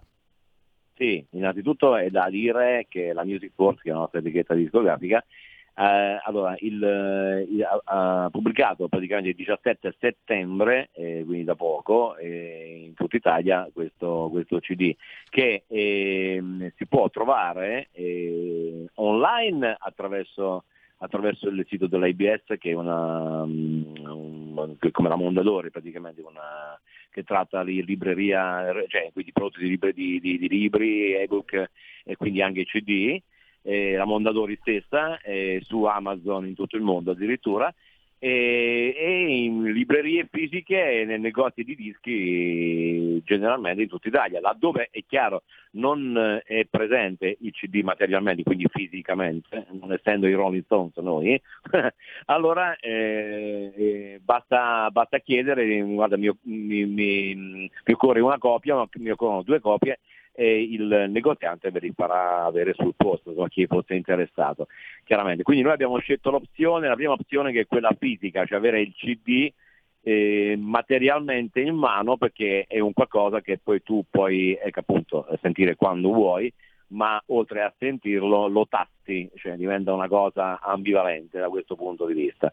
Poi successivamente, probabilmente, eh, per volere anche della, della casa discografica, e sarà anche pubblicato tra qualche mese sui, sui, sui digital store e quant'altro. Per quanto concerne invece i nostri appuntamenti live che inizieranno fra poco per quanto riguarda l'inverno, eh, sperando che tutto fili liscio, ehm, noi non abbiamo ancora un sito web eh, che però eh, stiamo pensando appunto di, eh, di, di, di fare, insomma di, in qualche maniera di, costruirlo. Ecco. Noi abbiamo una pagina Facebook ufficiale, chiaramente che è 2 Acoustic, quindi basta andare su Facebook, Facebook e digitare 2 Acoustic, quindi Acoustic, e ci, ci, si ritrova dentro tutte le informazioni relative eh, a quello che noi facciamo, quello che abbiamo fatto e quello che sono, saranno i nostri prossimi appuntamenti per quanto riguarda i concerti, le serate, gli eventi e quant'altro. E signori, diamoci da fare finché si può e si può. Cerchiamo di uscire la sera, ma soprattutto preferiamo quei locali eh, che fanno cantare artisti indipendenti, signori, e il prezzo è sempre quello, c'è qualche euro in più se volete, ma eh, si ascolta della buona musica, ci si diverte e si pensa ad altro, perché abbiamo sempre tanti pensieri negativi, ogni tanto un po' di positività, poi quando si parla di amore. E io chiudo con la frase di Mary che ci ha scritto un WhatsApp, quando c'è l'amore viene tutto bene, quando a pranzo mi dicono che buono cosa hai messo dentro, io rispondo la l'amore. Eh, e allora anche nel vostro CD, è vero? Sì, sì, guarda, eh, Mary ha, ha, ha ragionissimo, eh, da donna a donna veramente. Un piccolo apprezzamento no, per quello che si fa è sicuramente quello che ti fa eh, rischiarare proprio la giornata, no? quando, anche quando c'è brutto tempo piccola, così, un piccolo accento d'amore cambia tutto, no? Non, non siamo d'accordo. Sì. E come, e come, soprattutto nella musica ragazzi. Allora Morena sì, Contini, sì. Sandro Di Nino, oh, un grande, gigantesco grazie per essere stati con noi e certo non finisce qui perché quando poi passate da Milano lo sapete, siamo una delle poche radio che fanno ospitate anche a sorpresa nei nostri studi di via Bellerio 41, veniteci a trovare che suoniamo qualcosa. Beh, magari sì, questa è una cosa che ci piacerebbe fare. Eh. Eh, ci riserviamo quanto prima allora. Grazie. Dai, io, io, sono lì vicino, quindi Ma magari passando da Piacenza poi faccio uno eh sì. svirgolo verso Milano. Eh certo. Due acoustic, grazie Morena, grazie Nino, grazie alla prossima. Ciao, grazie. Ciao, ciao grazie, ciao, ciao. Segui la Lega è una trasmissione realizzata in convenzione con La Lega per Salvini Premier. Qui c'è Sammy Varin che riapre le linee allo 0266203529. Siete caldi? Che pensiero avete rispetto a quanto è accaduto? Fammi vedere, adesso stanno, stanno, uscendo, stanno uscendo i dati sulla manovra, ragazzi. Siamo al 60% per il bonus facciate, eh? quota 102 super bonus con tetto detto, ma tutte le novità le stanno tirando fuori adesso, stanno uscendo, e allora c'è eh, la novità anche sul reddito di cittadinanza, chi rifiuta due offerte di impiego perde l'assegno, perché prima non era così, capito? Io ero rimasto che invece effettivamente non potevi rifiutare, no, no, no, si potevano f- rifiutare tranquillamente, no, questa non mi va bene, mi dà troppo poco, quest'altra col cavolo, sto seduto sul divan, due offerte di impiego per perdi l'assegno del reddito di cittadinanza. Si va mh, verso un taglio al bonus facciate, quindi siamo solo al 60%, roba da straccioni, tetto a 25.000 euro per il super bonus al 110% nelle villette, quindi se avete la villetta cacchi vostri e se avete, se avete 25.000 euro eh, di, di, di, di, di, di ISE col cavolo che potete farvi la villetta nuova. E poi e poi una terribile notizia che mi vede particolarmente sofferente. Addio al cashback. E io propongo un minuto di silenzio per questa cosa. Lo so, Federico Jay Borsari, te non te ne fregava niente del cashback. Io invece l'ho fatto, l'ha fatto anche mia moglie Marta. 300 euro grattati a Di Maio di cashback questa ebbe e dici niente, 300 euro perché io pago soltanto con Bancomat. Non voglio neanche le monetine, non le voglio, me le tirano ogni tanto, come con Craxi tanti anni, non le voglio, le monetine pago solo con Bancomat.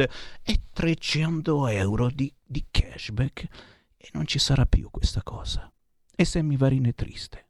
E fa niente, tu dici ma parli contro l'idea della Lega? Vabbè, l'idea della Lega, ma che siamo ancora una radio libera, Lega, non Lega, sei comunista, sei fascista, puoi parlare. E Sammy Varin ti dice, e io sono triste per questa cosa, perché ne avevo approfittato, lo ammetto, confesso, confesso a voi ascoltatori di avere preso il cashback. Chi c'è in linea? Pronto? Buongiorno signor Semmi. Mi sono confessato, Lisetta, mi sono confessato. Mi assolvi o mi punisci? A tutte orecchie sto sentendo. ha trovato la persona sbagliata però. Cosa vuol dire? Allora. Che lo prendevi anche te il cashback? Attenta, eh? No, no, sto scherzando, dai. Allora, volevo dirle qualcosa su DDL Zan. Dai. Perché seppellito, dico io, il caso Zen, resta il dato politico che è doppio secondo me.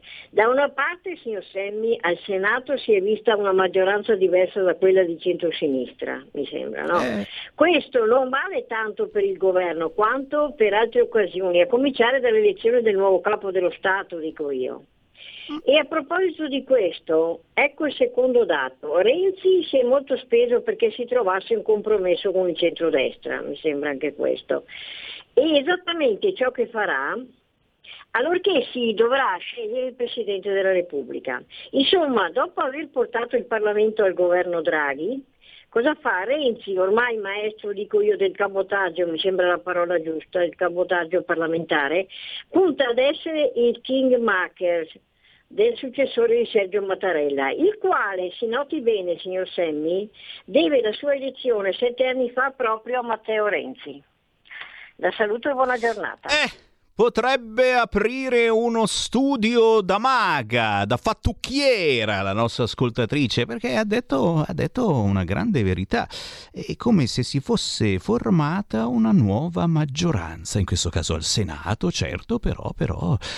E Renzi, che pensavamo, speravamo che non esistesse più politicamente, potrebbe avere un ruolo molto importante. Già, già, già Chiaro, se sopravvive fisicamente perché lo stanno inseguendo, gliele vogliono dare. No, no, no, alla violenza ci mancherebbe. Però eh, quelli di sinistra sono parecchio incazzati con Renzi. E certo, poi, poi certamente eh, mi scrivono che giustamente ci sono quotidiani che eh, arridono al PD la Fedeli frigna, la Ferragni sbrocca.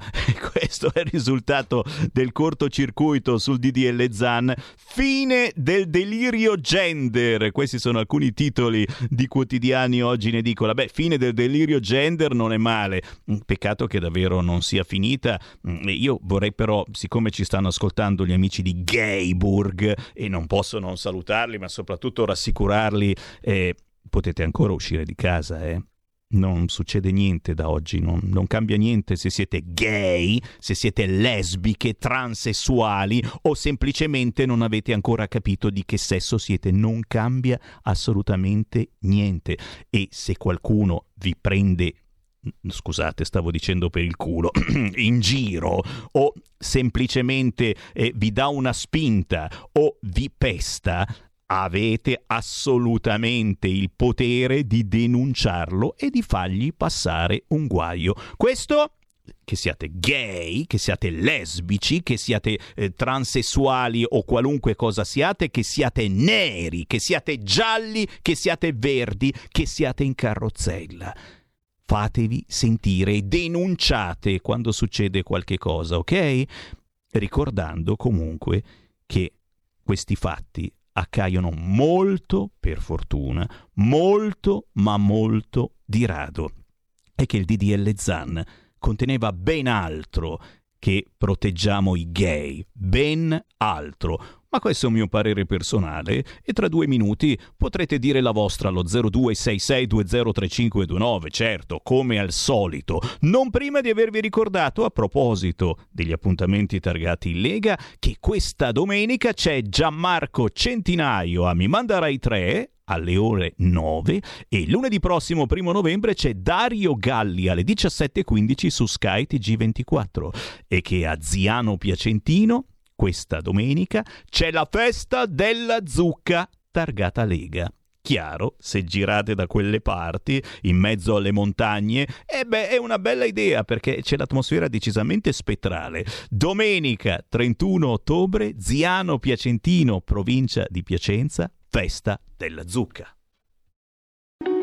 Segui la Lega è una trasmissione realizzata in convenzione con La Lega per Salvini Premier.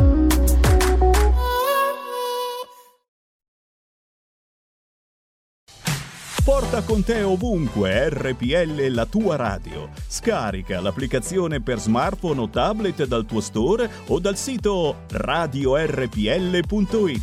Cosa aspetti?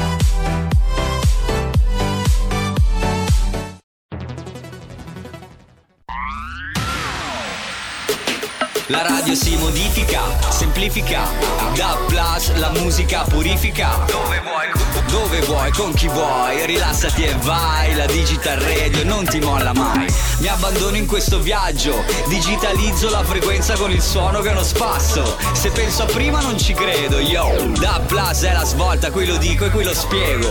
Digital Radio, il suono perfetto. Dub Plus. Anche RPL, la tua radio, è in Digital Radio. Stai ascoltando RPL. La tua voce libera, senza filtri né censura. La tua radio.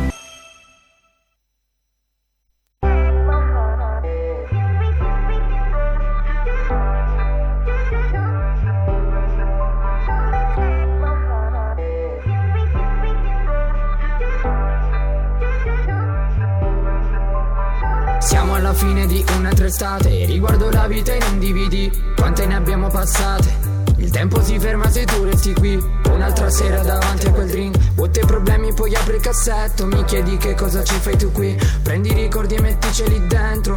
Una metà vale l'altra ma se mi guardi così Lo sai che ti rispondo ti amo. Vedo ancora il tuo rossetto rosso Quello bello ma lo sai che sono cambiato. Quanti passi dentro a queste Nike? Non mi ricordo chi sei ormai Mi ricordo solo che eravamo. Ora ti guardo mentre Mentre il vento che sale in mare ti sfiora le labbra. Mi dici che non sono bravo, io ti dico calma. Noi due seduti abbracciati sotto quella palma. Sotto quella palma. Sta estate vuoi passarla con me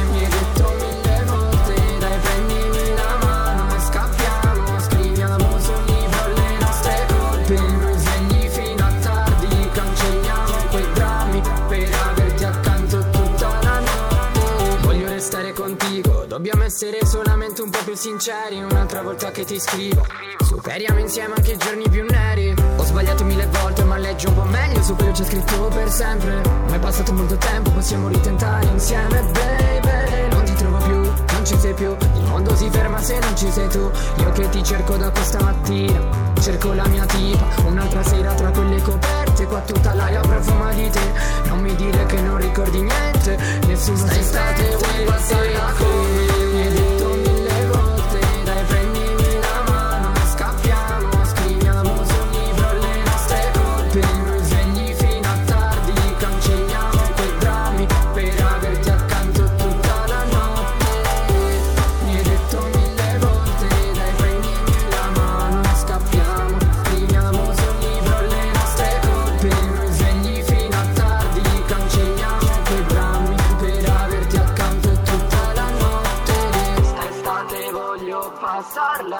te. Un'altra notte insieme nei miei sogni. Sento che mi sta squillando il tè. E vedo che ci sei te. Sta estate vuoi passarla con me? Mi hai detto mille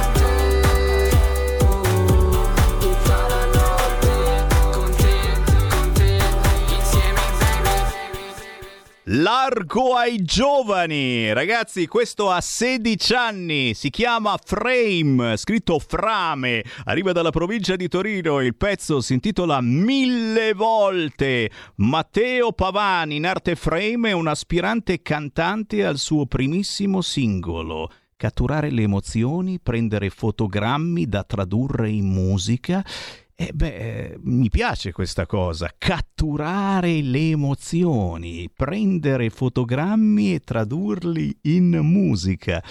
Se siete giovani, ma anche se avete 80 anni, è da cercare su internet. Questo frame è Teo Frame, si chiama così, Teo Frame su Instagram. 16 anni e il pezzo intitolato Mille volte, primissimo pezzo ufficiale e il Matteo Frame lo avremo ospite prossimamente nei nostri studi con un grande saluto ai tantissimi giovani che si avvicinano alla musica e fanno avere a Sammy Varin le proprie produzioni. Io, se meritate, vi trasmetto in tutta Italia. E qui riapriamo le linee allo 0266203529. Parliamo di belle notizie. Eh, finalmente una bella notizia. Dov'è? Dov'è? Dov'è? Ma l'abbiamo in diretta in radiovisione. È Lucrezia Ferrero. Ciao! Buongiorno, buongiorno a tutti. Tu sei una bella notizia e non è un complimento fisico, anche se comunque sei una bellissima ragazza, ma sei una bella notizia politica in questo caso. Perché? Perché Lucrezia Ferrero è stata ufficialmente eletta in Consiglio di Municipio 7 a Milano. E vai Lucrezia! Esatto. Senti, eh, emozione, mi pare che ieri, l'altro ieri, quando c'è stata la prima seduta? Ieri sera c'è stato un consiglio. Raccontaci qualche cosa. Allora, fai finta che siamo eh, il tuo amico, la tua amica e, e racconti come cavolo è andata. Perché Lucrezia hai 21 anni, giusto?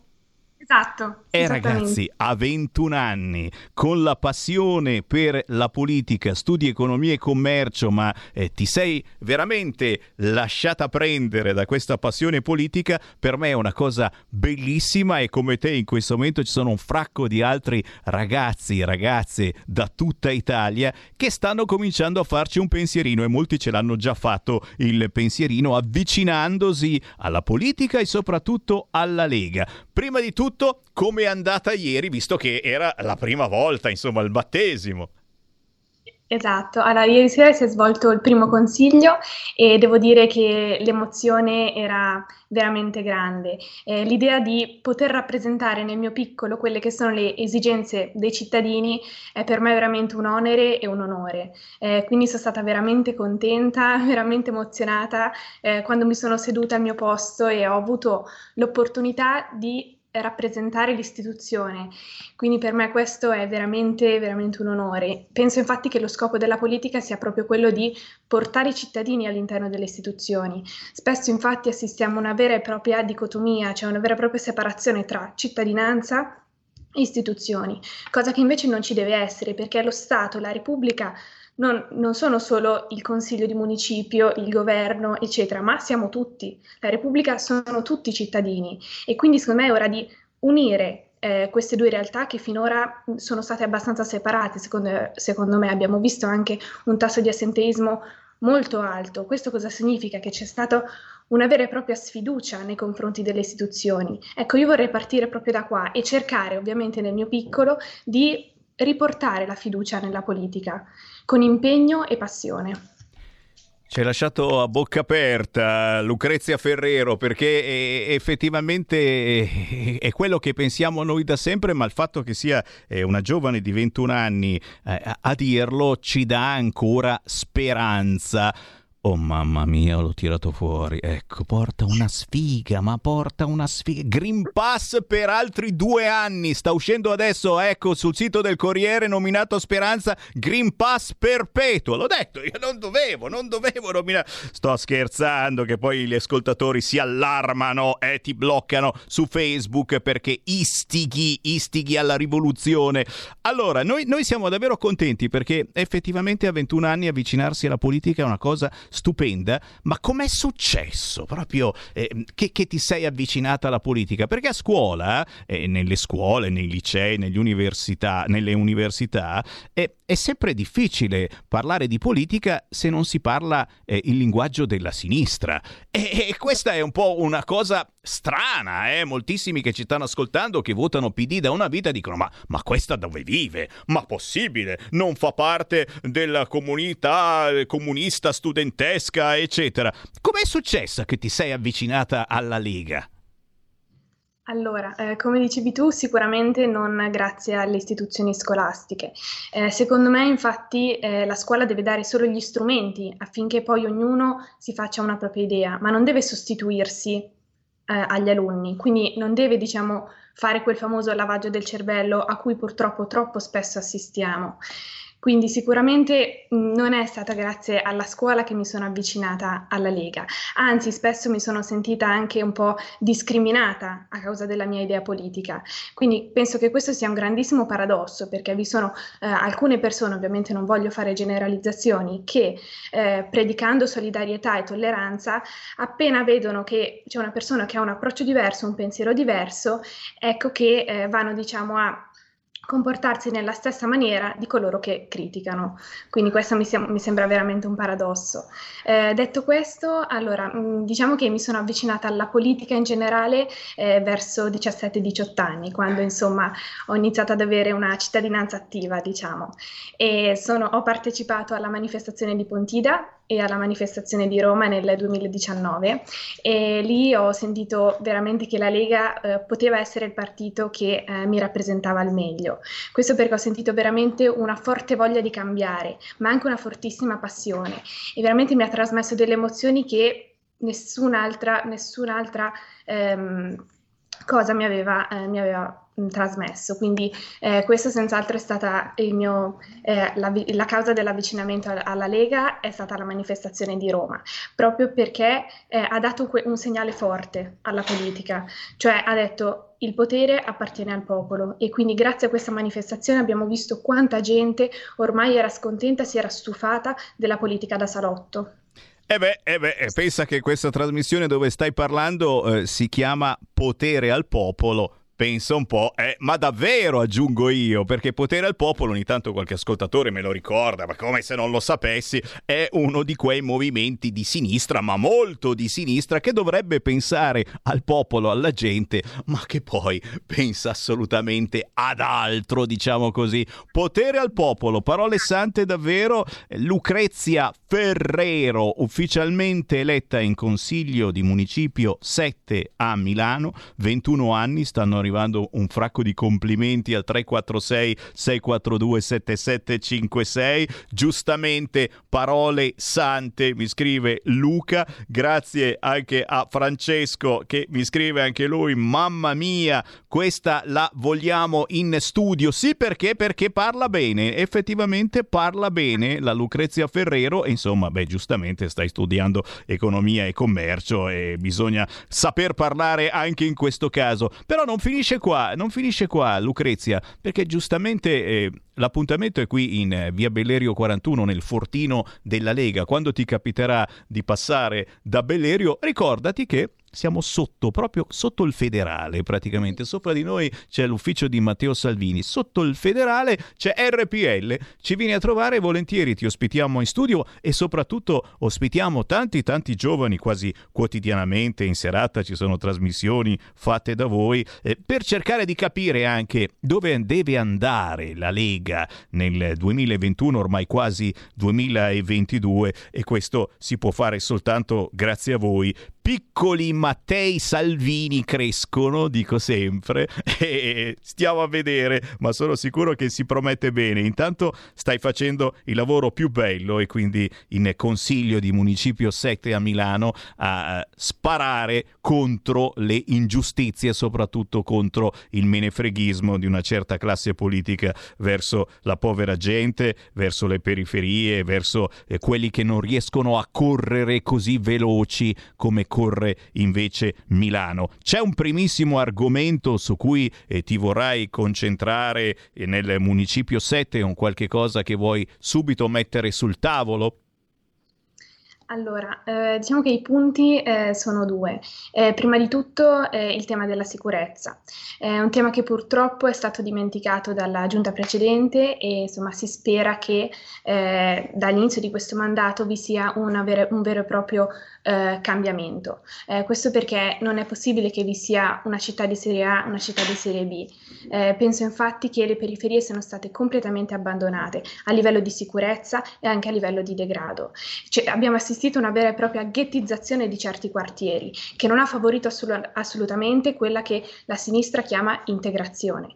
L'integrazione non significa andare a ghettizzare certe fasce della popolazione in eh, aree appunto periferiche e considerando solo il centro. Integrazione significa andare a mischiare, appunto, ad integrare eh, persone che eh, non conoscono giustamente la nostra cultura e le nostre tradizioni con invece persone che magari eh, hanno anche una, un certo livello sociale, un, certo, un, un livello sociale più alto del, eh, di queste persone. Ecco, quindi questa innanzitutto è la prima battaglia che vorrei portare avanti.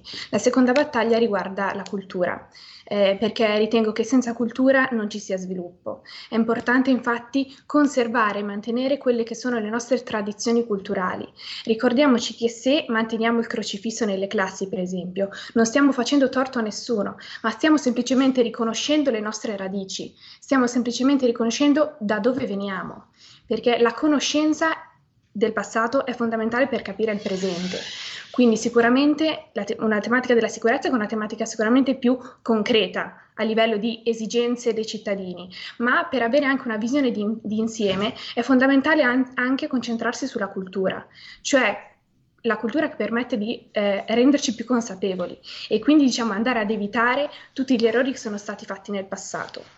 Eh sì, eh sì signori, e questa è forse la vera Lega, la vera, eh, le vere tradizioni della Lega, il motivo per cui la Lega è nata. Ma non posso salutarti eh, senza eh, leggere questo messaggio eh, che, eh, che mi, mi invia Luca. I Dem hanno preso in giro i gay, adesso devono chiedere scusa e questa è in realtà la frase dell'unico gay dichiarato tra i senatori di sinistra. Si chiama, eh, Luca, si chiama Tommaso Cerno, l'ho, l'ho trovata eh, in internet. Eh, Tommaso Cerno è l'unico gay senatore di sinistra dichiarato che non è stato assolutamente mai preso in considerazione dal PD, non è mai stato coinvolto nel dibattito sulla legge Zan e giustamente dice adesso devono chiedere scusa a tutti i gay, i Dem, perché li hanno praticamente strumentalizzati con questo DDL Zan. E ti chiedo un parere eh, su uh, questa eh, cancellazione per, me- per, sei mesi del DDL Zan, poi se ne tornerà a parlare magari anche cercando di centrare meglio l'obiettivo. Che idea ti sei fatta soprattutto dai tuoi 21 anni? Perché a 21 anni ragazzi uno giustamente eh, ha amici, ha amiche di tutte le tipologie e ci sono magari, può capitare anche chi ha eh, questo eh, problema di identità sessuale non ancora chiara e cavoli, sono problemi problemi anche gravi, ma sono ca- casi veramente sporadici per fortuna. E cosa, che idea ti sei fatta, Lucrezia? Allora, eh, personalmente eh, non mi ritengo d'accordo su questo disegno di legge. Eh, questo perché io eh, credo che assolutamente eh, tutte le persone vadano tutelate e tutti i diritti vadano garantiti, ma questo senza andare a minare le libertà. Eh, mi riferisco in particolare all'articolo che eh, diciamo mh, trova un confine molto labile tra il rispetto per chi ha un orientamento sessuale diverso e l'abolizione della libertà di parola e di pensiero. Penso che questo sia veramente pericoloso per la nostra democrazia, perché non si può, secondo me, per tutelare alcuni diritti andarne a minare degli altri. Quindi questo è sicuramente un punto su cui non mi trovo d'accordo. L'altro punto è quello dell'educazione nelle scuole. Penso che infatti su una tematica così delicata la famiglia deve avere il diritto di poter educare il figlio come meglio crede. Come ho detto anche in precedenza, la scuola infatti deve fornire gli strumenti necessari affinché gli alunni si possano fare un'idea, ma non deve sostituirsi alla mente degli alunni. Questo perché sennò c'è il rischio che si vada eh, appunto nella direzione di quello che è il lavaggio del cervello e quindi andiamo a minare quelle che sono le basi della nostra democrazia. Quindi per questi sì. due punti io non mi ritengo d'accordo su questo disegno di legge e dobbiamo anche smettere, secondo me, di pensare che chi è contro questo disegno di legge sia il cattivo e chi invece è a favore sia il buono. Questo perché parlo anche eh, a nome della Lega, la Lega ha cercato in tutti i modi una mediazione, perché non è contro eh, eh, un, un, progetto di legge che vada a tutelare i diritti degli omosessuali, ma è contro questo specifico progetto di legge, che sono due cose ben diverse. Quindi, ripeto, è importante che quelli considerati buoni non vadano a discriminare quelli considerati cattivi semplicemente perché sono contro questo specifico disegno di legge e che, che, continueremo certamente a parlarne perché, perché, se ne tornerà a parlare e si spera che la sinistra voglia fare un qualche cosa di condiviso e non sbattere la testa contro un muro che poi il muro è degli italiani che eh, non hanno mai voluto questo disegno di legge eh, c'era qualche cosa che non andava fin dall'inizio e loro hanno voluto farlo, portarlo ugualmente avanti. Ci fermiamo qui, io ringrazio Lucrezia Ferrero, Lucrezia Lucrezia, davvero grazie, complimenti, avanti così, buono studio, buona politica e noi naturalmente siamo a disposizione. Alla prossima! Grazie, arrivederci, arrivederci a tutti. Grazie Lucrezia Ferrero, diventata eletta in Consiglio Municipio 7, è consigliera di municipio, facciamolo così, a 21 anni qui a Milano. Qui c'è il Sammy Varin che vi saluta e vi ringrazia. Io torno domani, non alle 13 ma alle 14 perché domani c'è musica indipendente con Francesco Caprini. Chiaramente vi lascio con Qui Lega, Parlamento e Domenico Furgiuele. A domani. Qui Parlamento. Secondo i dati, negli ultimi due mesi in Calabria sarebbero sbarcate circa 7.000 persone. Addirittura dall'inizio dell'anno gli ospiti del centro di accoglienza di Rocella Ionica avrebbero in numeri superato per nove volte i dati del 2019 e per il doppio i dati del 2020. Le chiedo cosa intenda fare il Ministero per lenire la piaga dell'immigrazione clandestina. La situazione in Calabria è insostenibile, Rocella Ionica non ce la può fare da sola e gli effetti negativi di questa immigrazione clandestina si riverberano inevitabilmente tutti i giorni nella vita quotidiana. Basti pensare che soltanto qualche giorno fa abbiamo assistito all'ennesima aggressione da parte di gruppi di immigrati clandestini nei confronti di agenti della Polizia Ferroviaria della stazione centrale di Lamezza Terme. Urge un intervento e chiedo al Ministero cosa intenda fare nell'immediato. Grazie. Grazie. Il Ministro dei rapporti con il Parlamento Federico D'Inca ha facoltà di rispondere. Prego. Signor Presidente, onorevoli deputati, rispondo agli onorevoli interroganti sulla base degli elementi forniti dalla Ministra dell'Interno impossibilitata a partecipare alla seduta odierna. Con l'interrogazione presentata gli interroganti chiedono iniziative per il contrasto dell'immigrazione illegale, facendo riferimento alla particolare pressione di recente registrata sulle coste calabresi. A riguardo segnalo che a fronte dell'incremento dei flussi sulla costa calabrese delle ultime settimane sono state intraprese immediate azioni per assicurare misure più incisive nella fase di primissima accoglienza sul territorio. In particolare la Prefettura di Reggio Calabria ha avviato, in aggiunta alla costante attività di trasferimento dei migranti nelle strutture per la quarantena sulle apposite navi, l'allestimento presso il porto delle Grazie di Rocella Ionica, a cura della Croce Rossa italiana, di una tensostruttura che può contenere circa 150 persone. Nei prossimi giorni inoltre è previsto l'arrivo di una nave in modo da consentire lo svolgimento del prescritto periodo di quarantena dei migranti che giungono lungo le coste della provincia, con spazi riservati a coloro che dovessero risultare positivi al virus. Oltre a ciò è stata avviata la ristrutturazione di un immobile utilizzato per la primissima accoglienza dal comune di Roccella Ionica che unitamente agli altri comuni interessati ha collaborato fattivamente all'avvio delle iniziative in questione.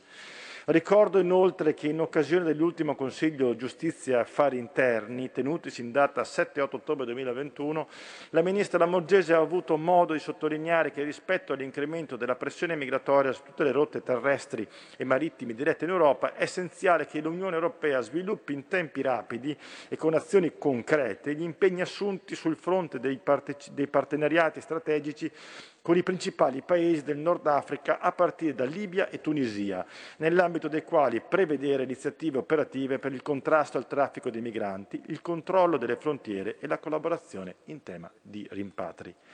In questa prospettiva la Ministra dell'Interno ha posto in evidenza che come, come sia fondamentale rendere rapidamente operativo il nuovo strumento di vicinato, cooperazione allo sviluppo e cooperazione internazionale dell'Unione Europea, che costituisce un modello chiave di collaborazione con i paesi terzi per allentare la pressione migratoria verso gli Stati membri più esposti, facendo il miglior uso possibile delle risorse finanziarie europee riservate alla migrazione. Più di recente, il 25 ottobre scorso, la ministra Lamorgese ha avuto un colloquio telefonico con il ministro dell'Interno della Turchia sui temi di comune interesse e in particolare sulla cooperazione delle forze di polizia dei due paesi per quanto riguarda, tra l'altro, il contrasto alle organizzazioni criminali che sfruttano e alimentano i flussi migratori illegali nel Mediterraneo orientale. I ministri hanno concordato l'agenda di un incontro bilaterale da svolgersi prossimamente a Roma con focus specifico sulla prevenzione dei flussi migratori via mare. Grazie Presidente. La facoltà di replicare il deputato Furgioele, prego, due minuti. Presidente, signor Ministro, la ringrazio per la risposta, soprattutto per la disponibilità a metterci la faccia al posto del Ministro Lamorgese, ma non posso ritenermi soddisfatto dalla risposta. Eh, fre- I frequenti sbarchi sulle coste calabresi impongono misure un po' più decise rispetto ad una politica che obiettivamente appare alquanto permissiva e i frutti di questo permissivismo li pagano i calabresi. L'atteggiamento della Turchia certamente favorisce gli sbarchi di clandestini, di profughi provenienti dalla, Siria, dalla Siria dall'Afghanistan e eh, dall'Iraq, ma tuttavia non possiamo nasconderci dietro la Turchia potrebbe essere soltanto un paravento per coprire quelle falle eh, fallimentari di una politica europea e di una politica del Ministero dell'Interno che non dà risposte concrete. Oggettivamente da Oriente, signor Ministro, si stanno limitando soltanto a penetrare potendo bucare la parte più debole della nostra difesa. A ciò si aggiunga quello che accade a Rocella Ionica, dove non credo sia una risposta investire, costruire case per immigrati o accogliere 100-150 persone quando si parla di migliaia di persone che sbarcano. Abbiamo mezzi e fondi, signor Ministro, per far sì che si possano intercettare questi carichi di umanità che eh, ovviamente i criminali del mare vogliono riversare sul nostro territorio. Nel frattempo a Rocella Ionica bisognerebbe assicurare una dotazione economica vera perché la popolazione e la cittadinanza è sfiancata, sta affrontando eroicamente una situazione drammatica che nostro malgrado, visto le premesse, non crediamo possa terminare proprio domani. E allora questo appello è un appello che ha fatto anche il Presidente della Regione, Roberto Chiuto, un appello che faccio mio e a lei dico per suo tramite, di chiedere al Ministro Lamogese per una volta di smetterla di provare indifferenza per la Calabria. Grazie. Qui Parlamento. Avete ascoltato Potere al Popolo.